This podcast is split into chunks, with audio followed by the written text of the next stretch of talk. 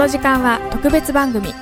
8月14日沖縄コンベンションセンター劇場で行われた小林義則講演会沖縄論を語るパート1をお送りします。小林氏の略歴紹介など本編と関係ないものを省いたほかは小林氏の発言に対しては一切の編集は加えておりません。では講演会の模様をお聞きください。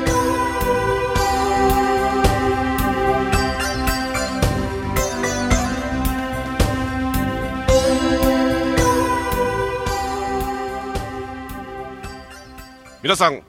こんにちは。私はただいまご紹介いただきました小林義則を沖縄に呼ぶ会の会長の高里でございます。本日は本日はお忙しお忙しい中こんなにたくさんの方が小林義則講演会においでいただき誠にありがとうございます。まず最初にお断りいたしておきますが私たち呼ぶ会の仲間たちは左翼でも右翼でもありません。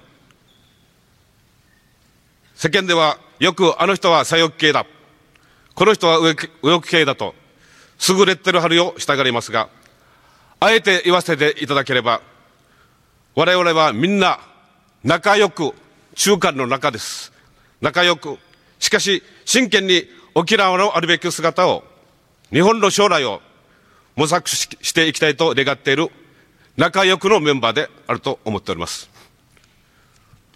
私たち呼ぶ会のメンバーは特別特別な組織や政党の人間ではありません。地位や名誉もなくお金持ちもありません。しかし現在の沖縄の閉鎖的な言論空間に少しでも風穴を開けもう少しお互いお互いが立場を超えて議論できるようにできたら良いなと願い本講演会を企画いたしました。今日ここで働いているスタッフの方々はみんな講演料も出していただいてなおかつ無料で仕事を手伝ってくださっております。本講演会本講演会を開催するにあたり本当にたくさんの方々のお世話をいただきましたことをに対し心から感謝申し上げます。個人名を挙げればきりがありませんが企業団体の心ある方々の協力もあったことをご報告させていただきます。司会の木浦さんからすでに紹介がありましたが本日の講師を引き受けてくださいました小林義則氏はいつも刺激的な内容の漫画を漫画や文章を書かれ読者に考える機会と材料を与え続けておられる方です。今度出版された沖縄論も素晴らしい内容であり小林氏もおっしゃっておりますが自分の主義主張をひとまずそばに置いて真摯に読んでいたいただければ共感することがたくさんあるものと確信いたしております。私もすでに沖縄論を2度読ませていただきましたが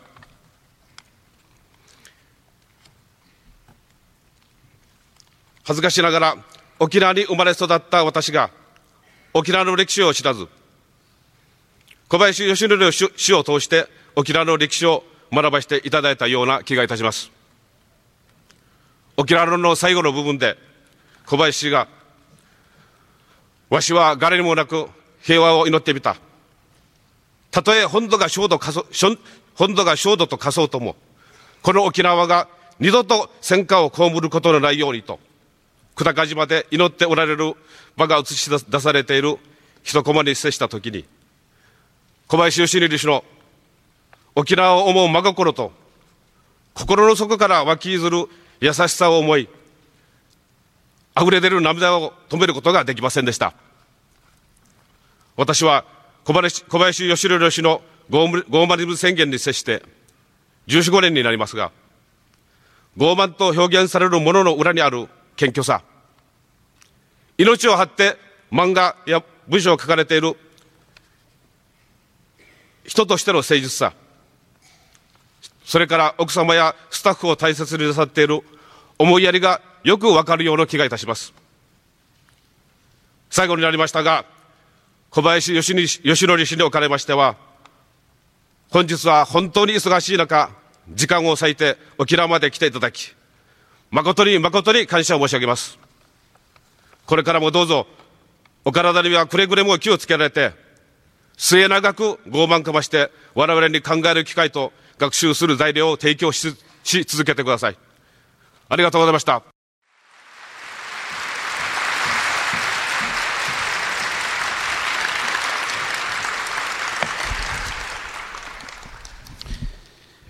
え、はじめまして、小林義則です。えー、なんか随分たくさん、えー、来ていただいてるみたいで、えー、どのような感じに沖縄の人たちに受け止められるのかなと思って、えー、多少心配しておりましたけれども、えー、とっても嬉しいです。えー、こちらにですね、月曜日にやってきて、で、ずっと沖縄戦の取材を始めておりまして、そしたら、対馬丸の記念館に、えー、で、こう、展示を見見てましたらですね、上の方からですね、なんか、えー、じっとわしを、えー、見てる人がおりまして、で、えー、下に階段を降りて、えー、展示を見てると、えー、2名の、えー、男の人が、もうすぐそばまで、えー、迫って、で、えー、睨みつけておられました。えー、なかなか、ちょっと、秘密警察のような、不思議な雰囲気だなと。えー、ここはたし、えー、一応、公共の、えー、機関ですから、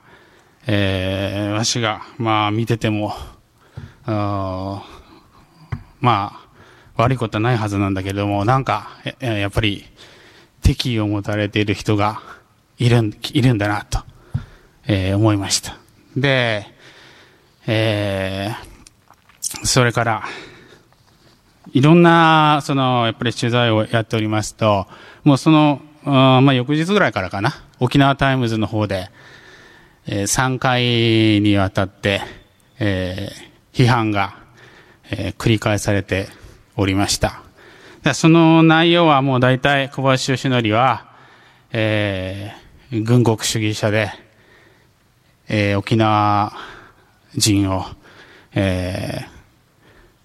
ー、えー、国民にして、で、えー、戦争を再び起こさせて、で、またその最前線に立たせて、えー、犠牲にしようとしていると。騙されるなと。という、う論調で、えー、書かれてました。で、なんか、えっ、ー、と、あるところに行って、えー、フェリーでのに乗って行って、で、えー、そこの帰りにも、えー、平和教育をやっている人が、わしがそのフェリーの中で、えー、眠ってたんですけれども、えー、叩き起こされまして、目を覚ますと、もう、周りにずらっと20名ばかりの、えー、女性とその子供たちが、に取り囲まれておりまして、で、それ、フェリーの客室の中ですから、ちょっと周りに座るところがないっていう状態です。その時に、あの、沖縄戦について、えー、聞かせてほしいんですと。で、その、まあ、ガイドみたいな男の人から言われまして、で、ちょっとその場では他のお客さんに迷惑がかかるので、えー、外で話しましょうと言って、行くと、わしの秘書が一番後ろからついてきてたんですけれども、もう、まあ、すごく慌てちゃって、わしがどっかに連れて行かれると思ったみたいで、それはわしが、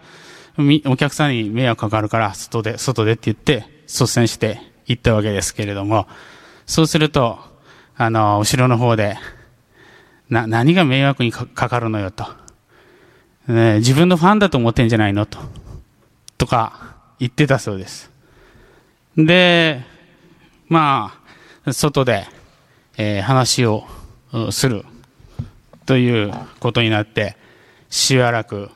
うん、いろんな話をしました。けど、まあ、その時に、あのまあ、船が、議論の途中で、えー、ついてしまって、で、うちのスタッフはみんな慌てて、周りを、うろうろしてて、で、なんとか、もう、ついてしまったから降りなきゃっていうふうに言いに来て、で、えー、船降りたりとかしました。で、あと、えー、ある、我慢を見に行った、その、ガイドさんは、あの、どうも、なんていうのかな、その、あと、その、その方はもう全く、うん、なんていうか、わしが、どのように思われているのか、沖縄でどの、の、その、の一部の人にどのように危険人物と見られているのかということを全く知らない。善意の人で、で、し,、えー、しっかりわしは話を聞いて、その、ガマで亡くなった人の、にちゃんと手を合わせて、あの、冥福を祈ったんですけれども、えー、どうもその人が、テレビかなんかでわしのことを見てたらしくって、で、えー、そのことどうも、誰かに話してしまったらしい。そうすると、やっぱり、なんてことしたんだっていう、こう、上からの圧力がかかって、もう泣きながら、絶対自分のことは出さないでほしいと。名前も顔も出さないでほしいと。でもちろん、その出すつもりなんか最初からありませんでした。まあ大体その、その前の取材の中で、沖縄がどどういう空気なのかってことが分かってましたから、迷惑かからないようにしなきゃいけないと思ってましたし、その人に何の悪意もなく善意で、えー、行っていることですし、わしってこともして、その、わしが、わし自身はテレビで見たことがあるみたいなんですけど、わしの顔は。けれども、単に有名人とぐらいしか思ってなかったわけで、その、どのような思想性なのかっていうことはわからなかったわけですから。だから、あ絶対に迷惑かからないようにやんなきゃと思ってたわけですけれども、もう泣きながら、ずいぶん悩まれているみたいです。で、本当に悪いことしたなと思うんだけれども、そのようなもう、その、まあ、わしががやってくるってことは、まあ、ダース・ベイダーがやってくるか、なんかのような雰囲気にどうもなってるらしくって。で、そこに協力をしたり、力を貸した人っていうのが、非常に阻害される。もちろん、その、わしを呼んでくれた、えー、今日、あのー、呼んで、この講演を企画してくれた、方々も、もう何のその、党派性も、なんかの特定の思想性もない、本当に、えー、一般の人たちが、あのー、やってくれるっていうことで、わしは OK したわけですし、けれどもやっぱり、彼らも、周りの人間に言ったら、なんであんな奴の、を呼ぶんだとか、なんであんな奴に、えー、協力するんだとか、言って、友達関係もうまくいかなくなる。親戚関係もうまくいかなくなる。というような状況になってしまうわけです。もしその、やっぱりこの中に、今回その、宮城さんとかね、木村さんとか、似顔絵も名前も載せてしまったけれども、まあ、これはちゃんと了解を取って、名前出していいのかと、了解を取って、いいっていうふうに言ってくれたので、出しましたけれども、やっぱりこう沖縄の取材においてはそう簡単に似顔や名前を出すわけにはいかない。その辺かなり気をつけなきゃいけない。こういう経験を今までしたことはなかったですね。いろいろずっと書いてきましたけど。つまり、非常にここ、この沖縄っていうのは、同調圧力が強い。そういうところですね。なんかやっぱり、意見が異なるものを何としてでも排除せねばならないという空気があるらしくて、で、まあ、小林義則読んだかっていうことすら、おそらく言えないでしょうし、なかなか、大っぴらには言えないでしょうし、で、この沖縄論の中に書いてある論旨っていうもの文脈として読んでこれにどう書いてあるのかっていうのを考えてみようと。読んで考えてみようと。っていうことすら許されない。っていう状況になっている。先にレッテルを貼ってしまって、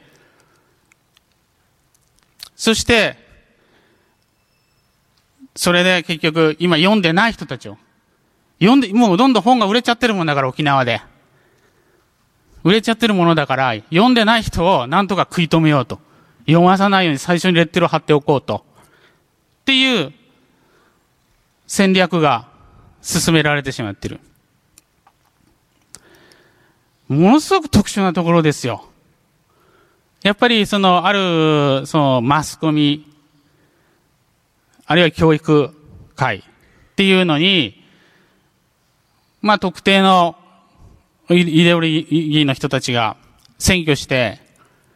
で、もう一つの言葉と思想しか許さないという空気が出来上がってるんだと思います。で、果たしてそれでいいのかどうかっていうことを考えてみてくれるだけでいいわけですよね。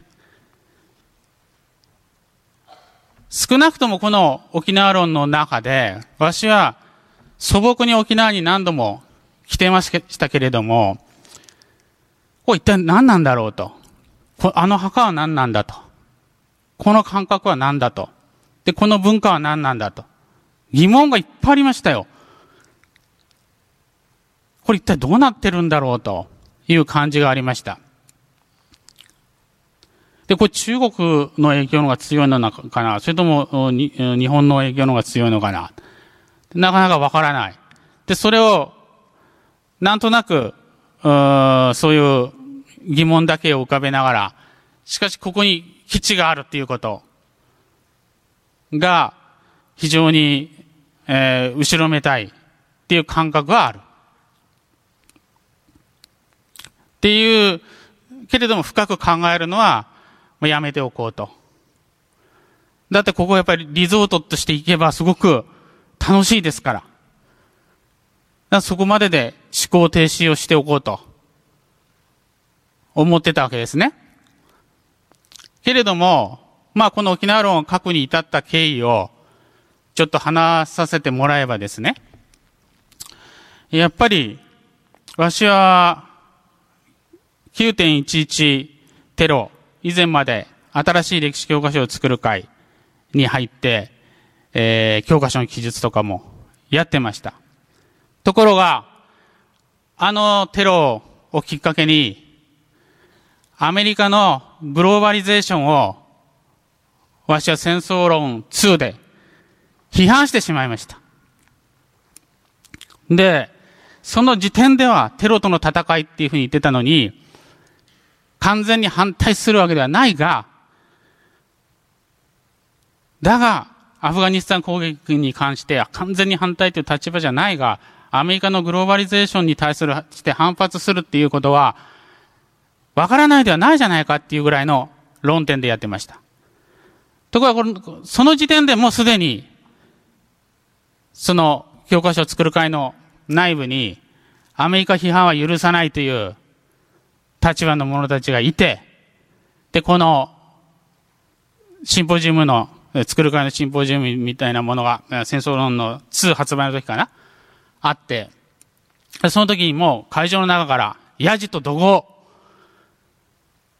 ガンガン飛んできました。で私自分自身がヤジと怒号でやられるのは、まあ、大して、えー、あれはないんですけれども、横に長谷川道子さんっていう女性の学者がいて、その女性にまで、ヤジと怒号を浴びせかける。それにどうにもこう我慢できなくなって、で、まあ、その、会を脱会ししました。もう今会費も払ってません。で、えー、それ以後、その会の中心メンバーたちとも、あとことんやり合っておりまして、イラク戦争の時は、これ大量破壊兵器があるから、これはテロリストに渡るから、だから、イラクを攻撃するっていうふうに、みんな言ってたのに、私はその時に、まずないなと。99%までないと。思ってたけれども、もし万が一1%の部分であった場合には、命取りになるから、完全にないとは言わなかった。けれども、これはもう国際法違反だと。国連でも承認されない国際法違反ならばこれは侵略だと。侵略戦争だと。っていうことで、一番過激にわしは戦争反対を唱えた。テレビでもやったし、作品でもやりました。そうすると、もういわゆる保守論壇っていうところからは、干されました。ただ、いわゆる左系の論壇誌っていうのはもう最初から、わしが戦争論出した時から、わしを敵と見てますし、保守論壇っていうところからも、あいつは左翼になったって見て、見られてますから、もう行き場はないから。まあ、サピオっていう場所はありますから、そこで合戦で書き、なおかつ、その時にもう、ワシズムっていう個人史を作ることを決意しました。で、そこで、自分の言論を作っていこうと。っていう形で、えー、やることにしました。その時に、彼らが、いわゆるそのイラク戦争を支持する側が言ってたのはみんな、結局日本の北朝鮮の脅威からなんかいろいろある。核の脅威もある。だから、アメリカにとにかくついていけばいいと。アメリカに追従すれば、アングロサン、アングロサクソンについていけば100年、日本は安泰だと。とまでも言っちゃったわけですね。で、日米同盟がもう最も大事だと。だ日米同盟のためならば、アメリカにとにかくそれでついていくっていうことであるならば、そう、もうまず胃の一番にとにかく賛成しなければならない。っていう意見がもう大勢を占めていってしまったわけですね。で、そこで日米同盟ってなると、これは、どっからどう見ても、基地の、米軍基地の70%を支えてるのは沖縄なわけです。だったら、それほどまでに日米同盟が大切で、そもそもここは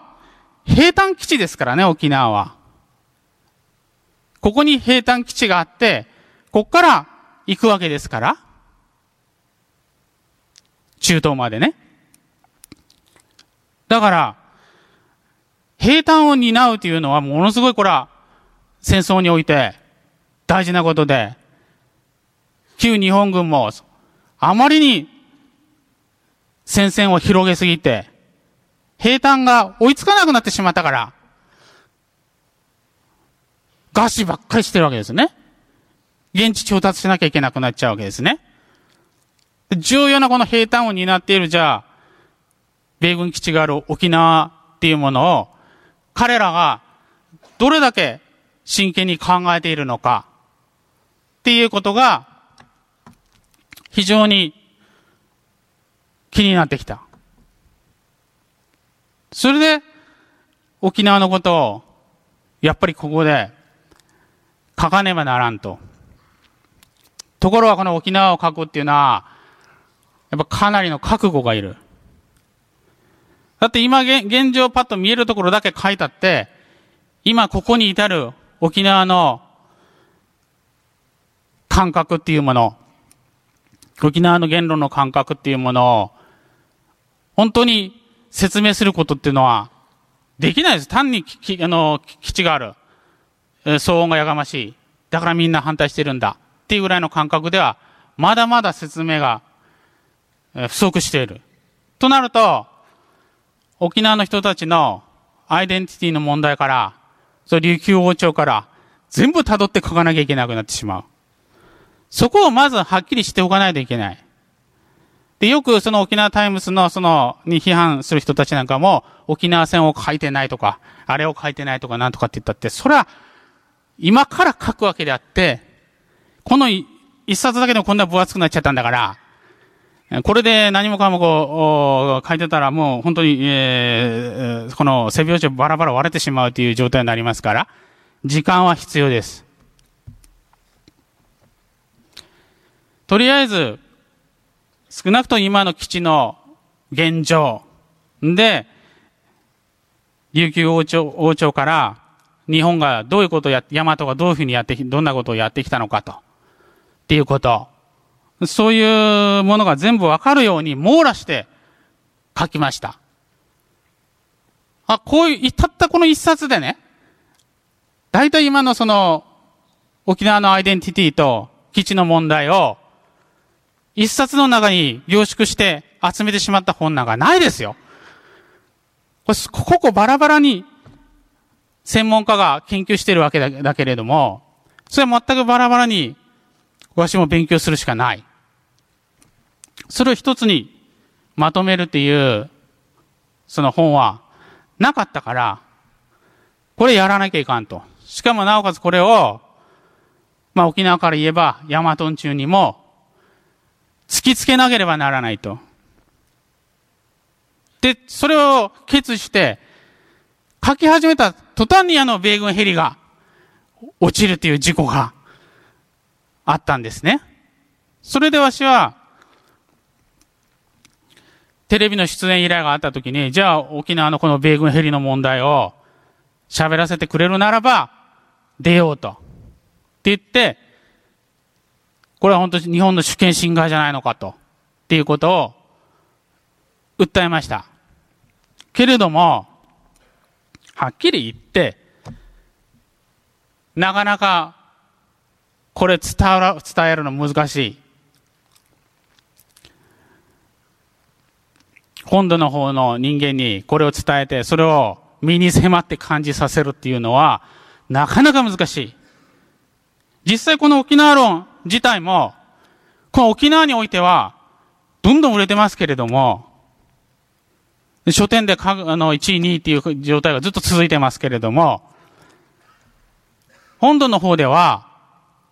もう、ベストセラーからは、もう入らなくなってしまいました。だから、まあ、意図的見ないようにしようっていう、どうも読んでしまうと、やましい感覚が湧いてくるに違いないと。っていう、そういうやっぱり警戒感が初めからあって、だからテレビで訴えていても、なかなかこう伝えるのが難しい。っていうのはあります。ただ、それでも、やっぱりちゃんと活字読んで考えろっていう、その、漫画とはいえね、わし、この、この、わしの漫画って大体こう活字多すぎる漫画ですから、これ読むの相当その知的作業が強いられる本なんですよ。ちゃんと読んで考えようとしてくれる人は全国にいます。特に若い人たちが多い。で、今日は沖縄の人たち、あるいは、その全国の人たちのハガキがいっぱい来てますから、ほんの一部、えー、ここでどのような感想を持ったのかっていうのを読み上げてみようと思います。で、その客観的にこれを読んだ人たちがどういうふうにね、感じるのかっていうことを、えー、沖縄の皆さん方も、えー、知っておいた方がいいでしょうから。